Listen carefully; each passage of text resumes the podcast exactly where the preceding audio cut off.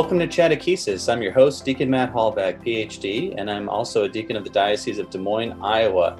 I'm your host of Chatechesis, a podcast series for clergy that helps them find creative and fresh ways to share the gospel message and promote missionary discipleship. This episode is brought to you by Sadlier's catechetical programs Christ in Us for kindergarten through eighth grade and Cristo en Nosotros, the Spanish bilingual edition for kindergarten through sixth grade. They set the standard for faith formation in today's world. Check them out today at sadlierreligion.com slash CIU and see how their innovative approach is changing the future of catechesis.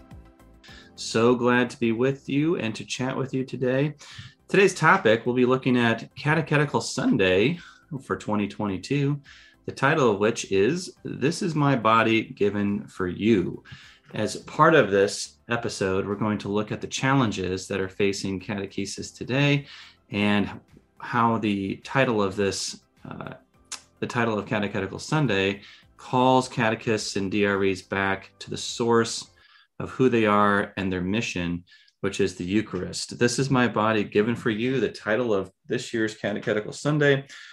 Also, an obvious reference to the Eucharist. So, without further ado, let's get started.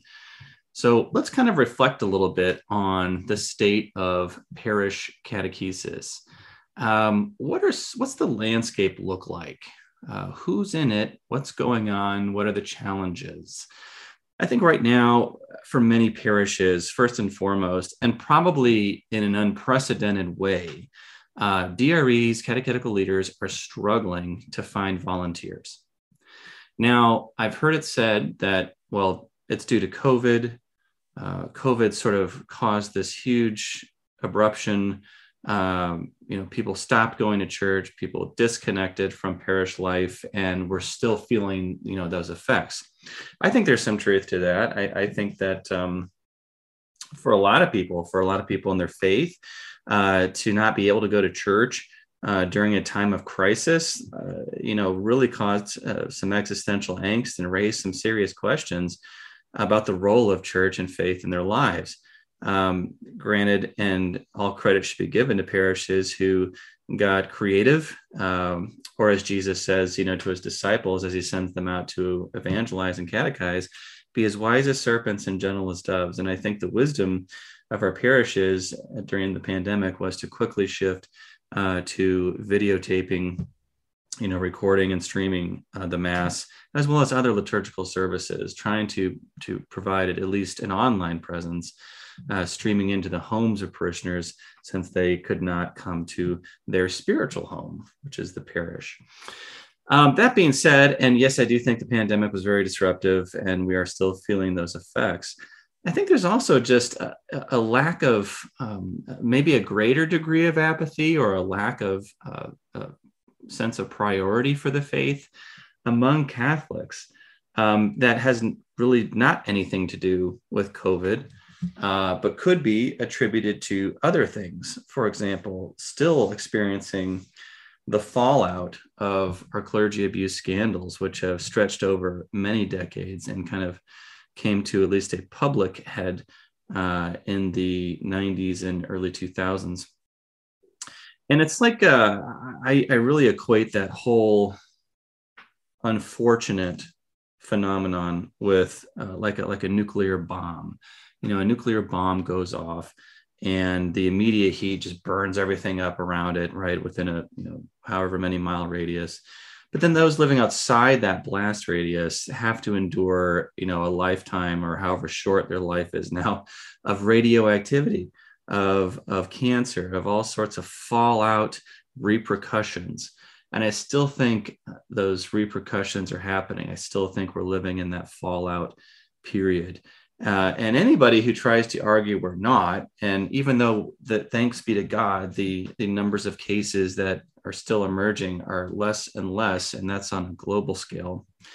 Um, and keeping in mind, this is not a, a issue particular to the Catholic Church, but other Christian denominations have suffered from this, other religions have suffered from this, and organizations, institutions that have nothing to do with religion have suffered from those abusing power uh, for their personal gain. Uh, we see this happen in schools. We see this happen in um, fraternal organizations. Uh, we see this happen in other nonprofits. Um, it's just it's a it's a indication of the fallenness, right? The brokenness of humanity, a brokenness brought on by our first parents, Adam and Eve, and that uh, original sin we inherit. And while we are baptized and that erases the guilt or forgives the guilt of original sin, the church teaches we still retain this inner rebelliousness that we call concupiscence. And it's a lifelong battle, where Paul will talk about it as a lifelong race that we have to run. Um, and we have to struggle. So I think that the clergy abuse scandals, we're still living in that fallout phase. And I think the ripple effects of that uh, are being felt in the catechetical sphere. Uh, again, DRE is struggling to find volunteers. I also just think, and I think this happens in every generation, and I think this happens in every individual's life. Uh, and we're talking about the individual faith journey now, but it sort of winds and wends. You know, I don't know anybody who, maybe you do, good listener, but I don't know anybody who whose conversion is just sort of this linear trajectory up and up, you know, onward and upward, never flagging, never failing um, really the people I've encountered in ministry, and, and I've been in several dioceses um, during my lifetime, is more of like a um, squiggly line. You know, uh, it it winds and wends, it doubles back, it it loops around, it sometimes hits the expressway, and other times takes you know uh, detours. um, especially our young people in college, you know, that tends to be a major detour time. You know let's go see the sights. You know the world's biggest ball of yarn becomes more attractive than the eucharist. Uh you know we're taken in by other philosophies other you know sort of mysticisms and and uh and perhaps other religions as well so it's you know it's much more contoured and and complicated our faith journey and i think there's points for every individual and again kind of in every generation collectively we sort of experience it in the aggregate. There's just a time when faith becomes something that we put on the back burner. Faith becomes something that goes to our periphery. You know, it's not it's not a major priority. Our, our, our day is not oriented to God. Our day is taken up with not negative things per se or evil things per se, uh, but for example, having kids, having families, work, growing in that career, um, friendships, other wonderful things, other intellectual or personal pursuits that we find particularly satisfying. These are not bad things. Now, of course, we want to ideally put all of these things underneath or subordinate these things uh, to our faith, but that's not always the case, is it? I mean, we talk about the ideal all the time in catechesis. Here's what you should do. Here's how you should be. Here's what the church should be like. Here's how catechesis should be executed. But then we minister in the real, right? It, the real does not always square, it's not always congruent with the ideal. And we have to be creative uh, to fill in the gap between the ideal and the real. So I think we're also just kind of existentially experiencing, maybe in the aggregate, that low point of faith in our personal lives, um, or putting faith on a shelf, or putting faith in a, in a compartment or a box, or however you want to describe that. I think that's another factor here, the existential factor. So clergy abuse, COVID, the existential component. Um, I also think that, and this this goes back to you know any number of studies that have been done on socialization in the United States over the last several decades. Thinking in particular of um, Harvard professor Robert Putnam's book "Bowling Alone," which came out in the '90s, and just looked at bowling alleys and other organizations, you know, bowling leagues, other organizations too, the Elks and whatnot. Um, how they've been their numbers have been dwindling. Uh, the the fraternalization is becoming less a component of of mainstream society, mainstream community life, and I think that's the case too in the Catholic Church, which on one level is a social organization as much as it is a divine institution headed by Jesus Christ. Um, so I, I think that there's less of an impulse, less of an attraction to congregate we talk about congregations, to congregate and experience our faith together. That's something that we've not yet figured out how to handle. You know, we we kind of um, we, we can kind of handle the uh, you know handle might be the wrong word but we can respond for example and we have and the church has done taken a number of, of great steps to shore up what has led to clergy abuse. One of those factors being clericalism but just in general terms um, you know an air of secrecy a lack of transparency however you want to describe that and a lack of accountability uh, among our hierarchy so uh, you can do that. You can respond to some level to the existential issue, um, you know, through evangelization, through reaching out, through programs, through you know trying to relight that can- that candle of faith, that flame of faith. Um, COVID, you know, again, the church pivoted to respond to that in terms of online and and kind of streaming themselves into people's living rooms, uh, which is kind of what we're driving at here. That's a way of going out, right? Being missionary uh, through a digital medium, and we quite we just can't we just haven't quite figured out how to be missionary to address the the waning desire to congregate. Um, I think we're still many of us, many parishes, set on uh, the hope that people will come back. You know, people will, will rediscover the faith and they'll come back to us, so to speak. They'll come back to our parish. Uh, and we know, I mean, there's been any number of um, books written about this, you know, Divine Renovation and others from maintenance to mission, you know, just that idea of we've got to go out. Francis has been talking about this since the beginning of his papacy. We need to be a more missionary church, a church of open doors. You know, I just, um, I think that we just haven't quite figured out the, the equation there or the formula. And I'm not so sure that there is a silver bullet, but I'm just suggesting that you look at the continued uh, numbers of attrition, which are appalling for every one person that comes in. And as a director of RCIA, I get excited every year just to have one person in RCIA. We have a very small number typically every year, but I'm very grateful even for that small number. Uh, for every one though that comes in the church, six leave. That's that's uh that's unsustainable, and we still haven't figured out how to shore that up. Um, we haven't we haven't perhaps prayed or discerned enough or cooperated enough with the Holy Spirit. But whatever it is, uh, that remains an issue. So these are the kind of factors that that really are driving uh, the lack of catechists that, that and that's such a struggle for DREs. I just we just had mass um, yesterday when a DRE from another parish who sings at our parish but worships at another parish from time to time. Well, this person happens to be a, a coordinator, a catechetical coordinator at another parish.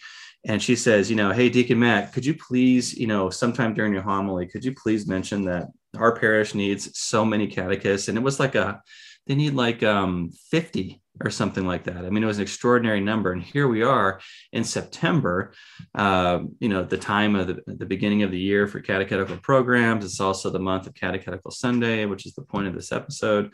Um, so I said, oh my gosh, 50? so I'm praying for her. I, I mentioned it, but, you know, this is where we're at.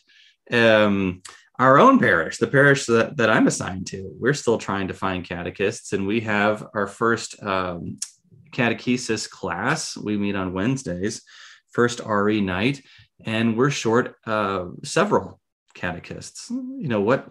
So again, it's it's a huge problem. It's not just a problem in my backyard. I've heard from many diocesan leaders and DREs. This is a problem across the country. So as we get to this catechetical Sunday, which looks at the theme of this is my body given for you, the first question I want to say is where are all the bodies at? right? Where are all the bodies at given themselves in catechesis for others?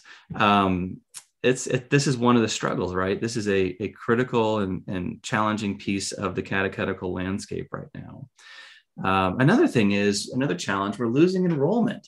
Um, so but not i mean it's it's it's it's not anything that offsets the need for catechists uh, and and that's not a win in any scenario anyway.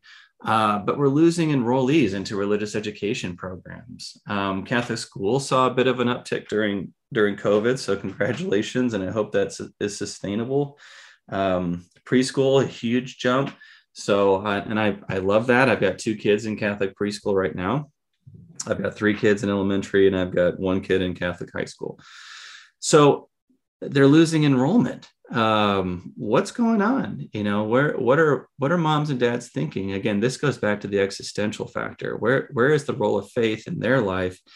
Uh, is it on the back burner? Is it on the shelf? And if that's the case that witness is something that is communicated to the child or children 24 7 and it's so funny because he talked to parents about you know getting them motivated to become catechists and to be these intentional witnesses of their faith. And they say oh no no no i can't do that. I'm not qualified. I don't have the skill sets. I don't have the training. I don't have the theology uh, you know the theological background. And what's funny is you point out look you've already been communicating a witness.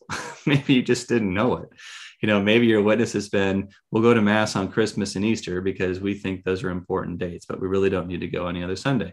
Or maybe your witness is, you know, um, yeah, you know, the church it's just kind of something you have to deal with but it's not really that important. What's the only thing that's really important is your personal faith in god. I mean these are the kinds of things that probably and most likely unintentionally get communicated from parent to child. So but it raises the issue that look as a parent de facto you're in a role of witness and modeling. So that's just part of being a parent.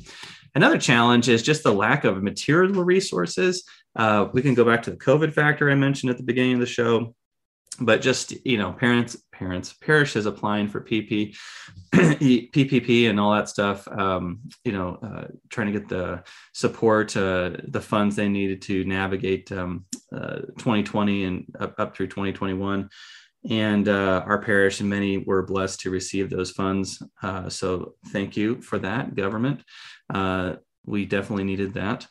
Um, but the material resources uh, in terms of the ongoing budgeting for religious education and in most parishes and this was a study done by villanova it was a number of years ago i haven't seen a more recent study but it talked about religious education and it lumping into that is adult faith formation. So take a broad view of this. So don't just think you know young people in classes. Think youth ministry religious ed adult faith formation and other ministries that might be under the umbrella of faith formation. But a third of the a third of the parish's budget uh, goes to that. Well you know, if people aren't tithing like they used to, that budget shrinks and shrinks, as we know, and that fraction devoted to faith formation gets smaller and smaller because it's not the top priority. You know, the top priority in the parish is to offer the Mass, offer the sacraments. Um, that's primarily uh, what the church is for. Primarily, the church offers a sacramental relationship between people and God.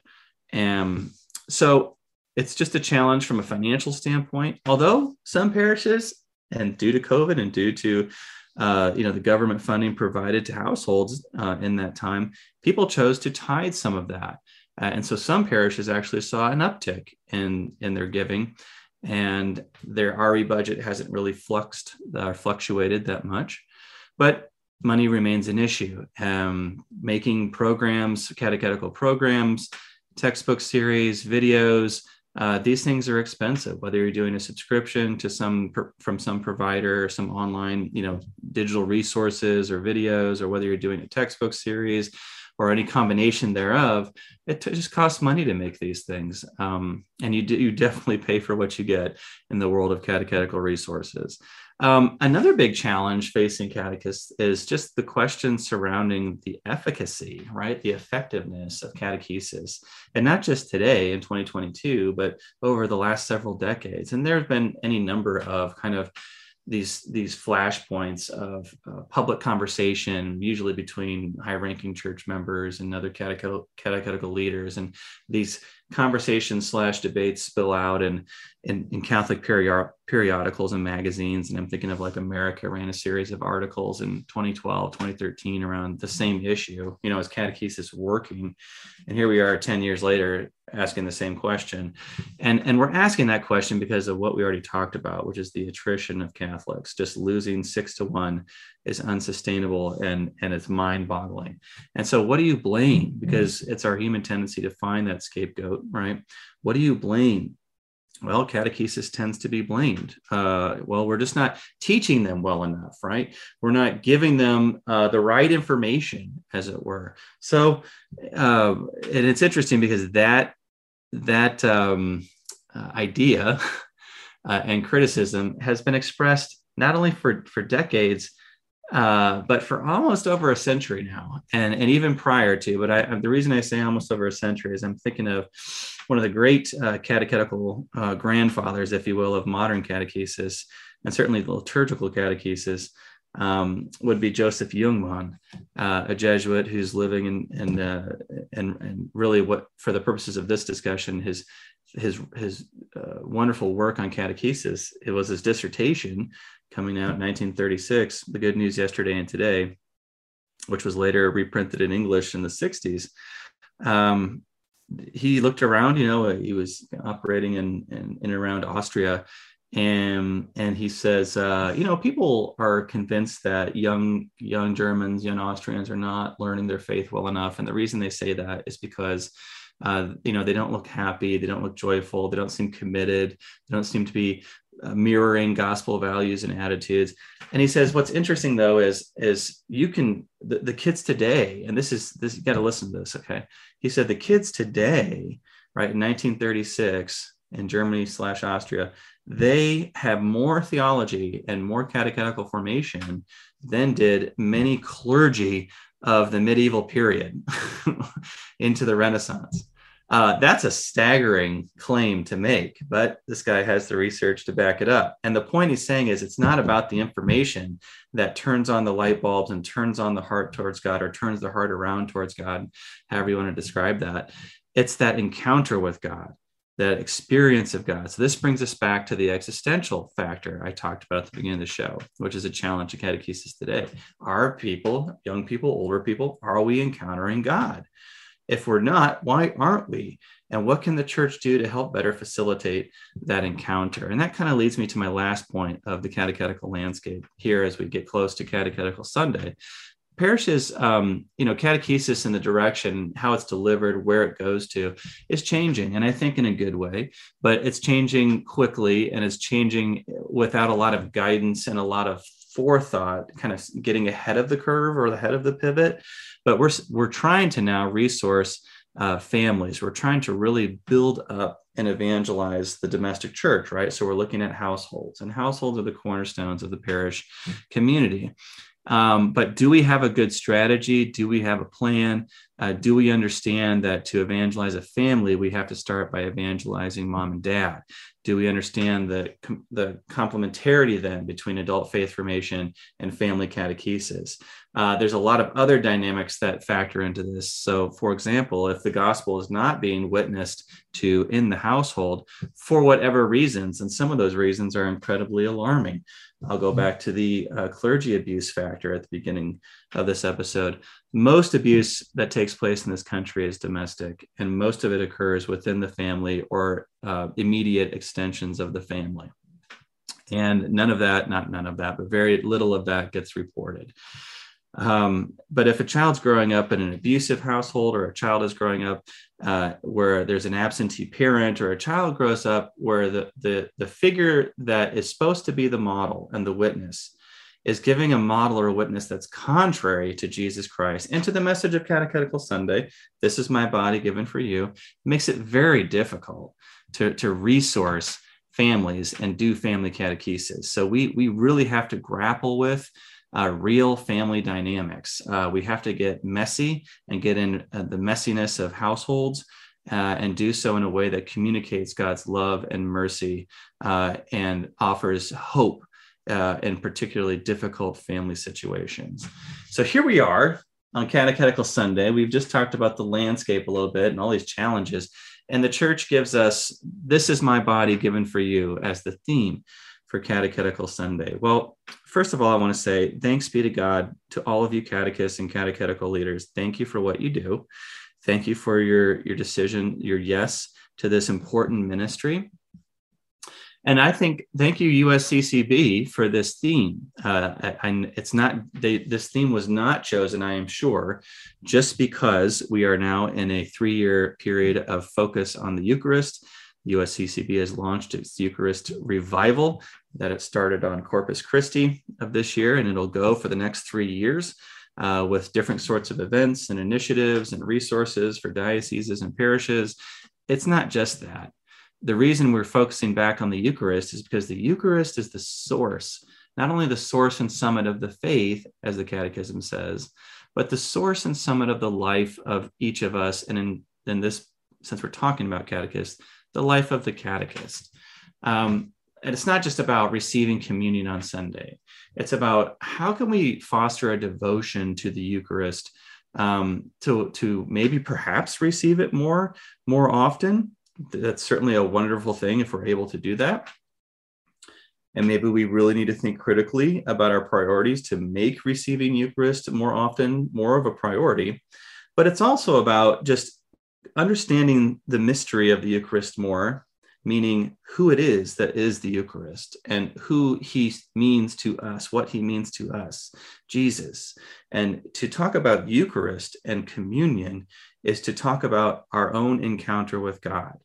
Now, for so many Catholics, that encounter remains on the level of sort of functionality within a ritual setting. So we go to Mass, we say what we're supposed to say during the liturgy, we receive communion, and we go home. Okay do we go home trying to glorify God with our lives, as the deacon says at the end, uh, or the priest if there's no deacon? Do we go home? Um, do we go home in peace? That's another uh, dismissal, another way to end mass. Which, by the way, that word mass means to be sent. Uh, are we are we carrying out the message? In other words, into our households, into our community, into our personal lives. If we're not, why not? And how can we help facilitate that? The other question about, or the other issue that sort of perfunctorily going through the motions of liturgy, which is providing an encounter with Jesus in the Blessed Sacrament, is if you you you get out of mass what you put into it. I, I just don't know any other way to say that. You get out of mass what you put into it. I'm a father of six.